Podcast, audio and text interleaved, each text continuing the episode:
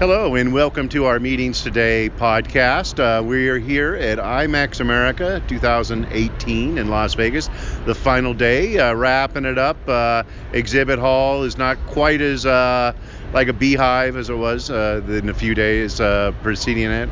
Um, and we're here today, though, uh, mainly uh, to talk with Synaxis Meetings and Events. Um, and he has been in the industry uh, for how long, you think, Charles? Oh, gosh, um, thirty years. Can I, I, I started as a bellman when I was eighteen, and I'm now fifty-four. So. Well, that's amazing. Like uh, so many folks who have uh, stick, stuck with the industry for so long. Um, and then um, you're also an advocate for L G B T uh, issues too, right? Correct, and I have been for quite a while. Um, we... I, I started an organization separate from Synaxis called the Personal Stories Project, and we help collect and share L G B T and ally stories to help share, um, change hearts, minds, and lives. So the extent that's really opened me up to a lot of advocacy, both within our industry and just within the community in general. And tell us more about that really quick. Uh, what what does that do, and who would be interested in participating in it, and where can you find out more information about it? Okay. Well, the Personal Stories Project um, is, we are a five oh one c three, which was a very proud moment the day we got that. Um, we exist online at personal stories project dot org and also on Facebook, The Personal Stories Project. We have an archive of both written and video stories, um, everything from coming out stories to...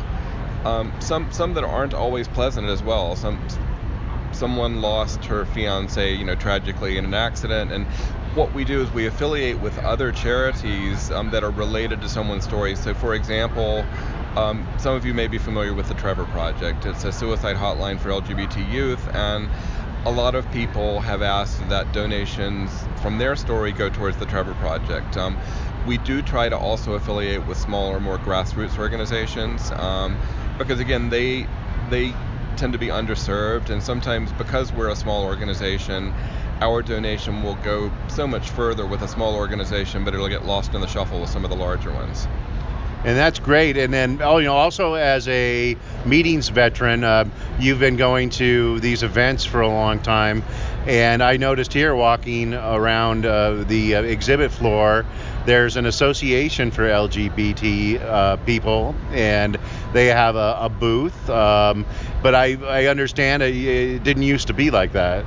Yeah, in the old days, and in fact, I was discussing it with someone last night. Um, in the old days, it was almost the secret handshake, and I remember it was basically we would have an event at the M P I conferences, A S A E, P C M A, some of the others, Um, where it was whoever had a suite um, would show up, and somebody would make a run to the to the store to get some booze, and somebody else would say, oh, I have a cheese platter, I'll bring that.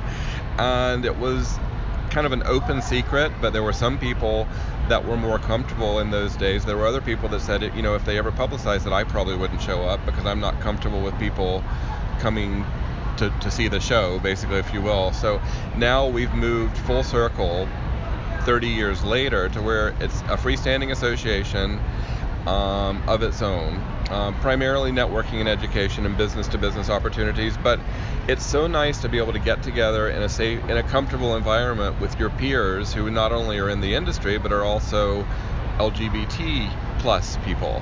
Um, and yes, it, it was not always that way. So I was very happy when we walked out and there's someone holding a sign. You know, we actually have a sign now. We at, had sponsors at, your event, at our event, yeah. yeah, yeah, directing us to it. And um, so it, it is nice that we don't have to be hidden anymore.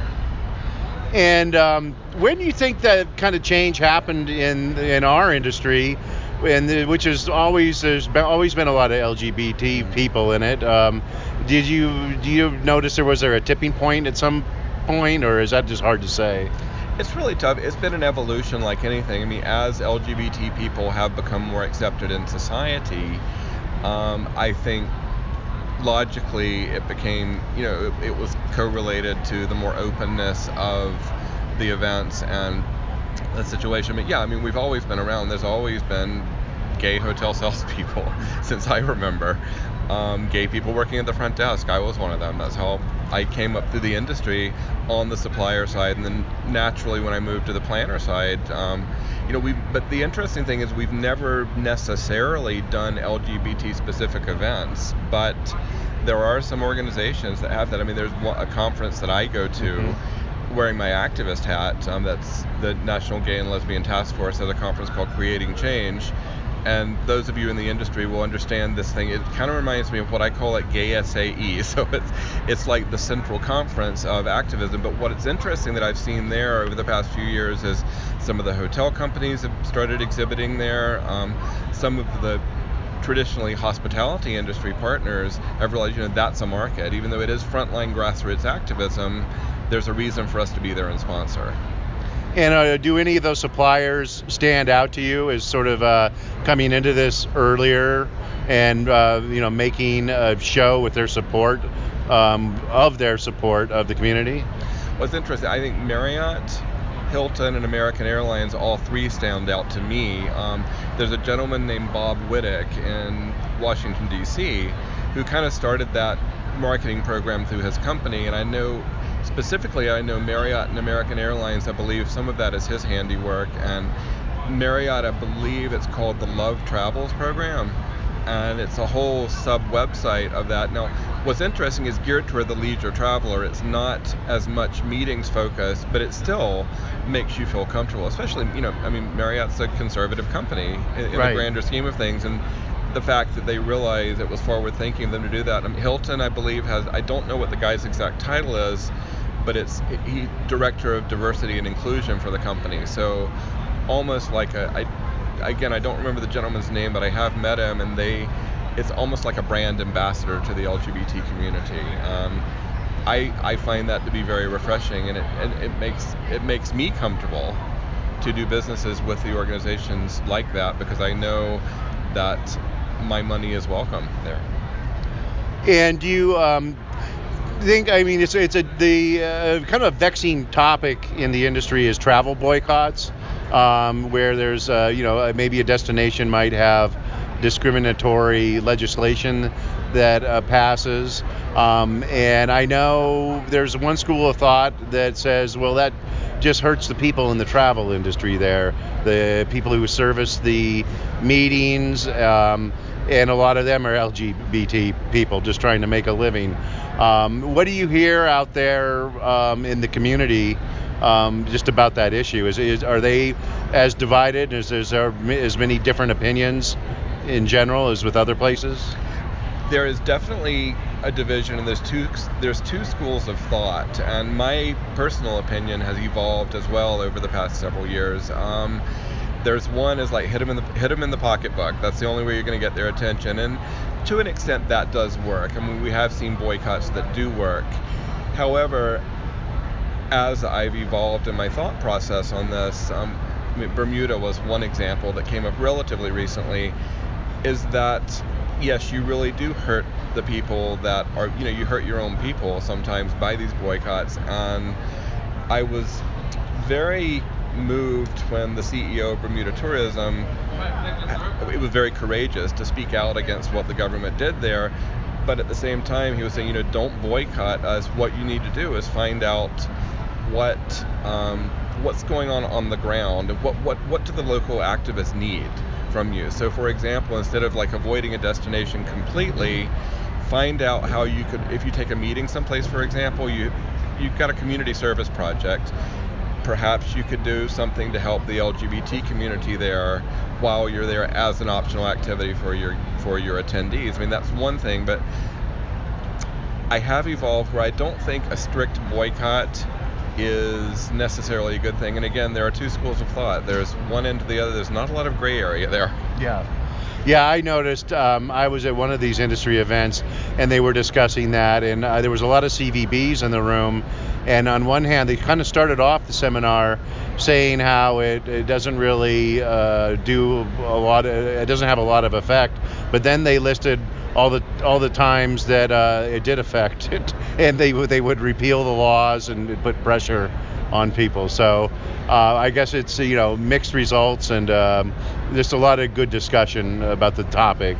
Yeah, I think a lot of it ha- has become aware. I mean, there was um, the North Carolina H B two yeah. a while back, and I believe we might have discussed that as well back then. Um, I I made sure that people in the industry were aware of it, and they did sign on to a letter that I believe it was Equality North Carolina in conjunction with the Human Rights Campaign had done.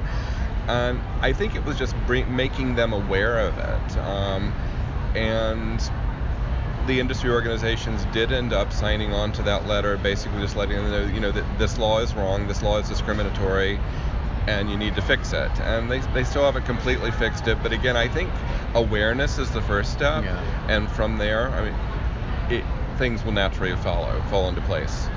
And I'm sort of, I'm, I'm always, I guess I'm not surprised, but, um, you know, you, you might get support in maybe unexpected quarters because they recognize this as a, a, a dollars and cents issue too. Um, you might get a C V B from a relatively conservative destination, and they don't, they don't like this either. I mean, you know, besides from the civil rights aspect, it's it hurts their business in in the end. Oh no, absolutely. I mean, it is it, it's bad for business. Bad laws are bad for business, and it leaves a bad taste in people's mouth. And you know, we want to make sure that our all of our attendees feel welcome. Um, and you know, the the day is going to come where instead of, you know, for example, it used to be the spouses tour, but now it's the partner program. I mean, people bring along blended families. You have same-sex couples that now have children that either came into the marriage or or they've ado- adopted or otherwise started a family, and you have to be able to accommodate those needs while balancing the fact that some people might not be comfortable with it. Um, and it's it's a constant balancing act, but I mean it it does, you know, you have to show people we don't have horns, we're not evil, and, and we have families just like everybody else does. And there's also, you know, gender issues now. Uh, we, I guess we weren't necessarily uh, talking, uh, the majority of people weren't talking about that five or ten years ago. And now there's, you know, uh, there's the uh, outrage in, in certain quarters about whatever issues might relate to that.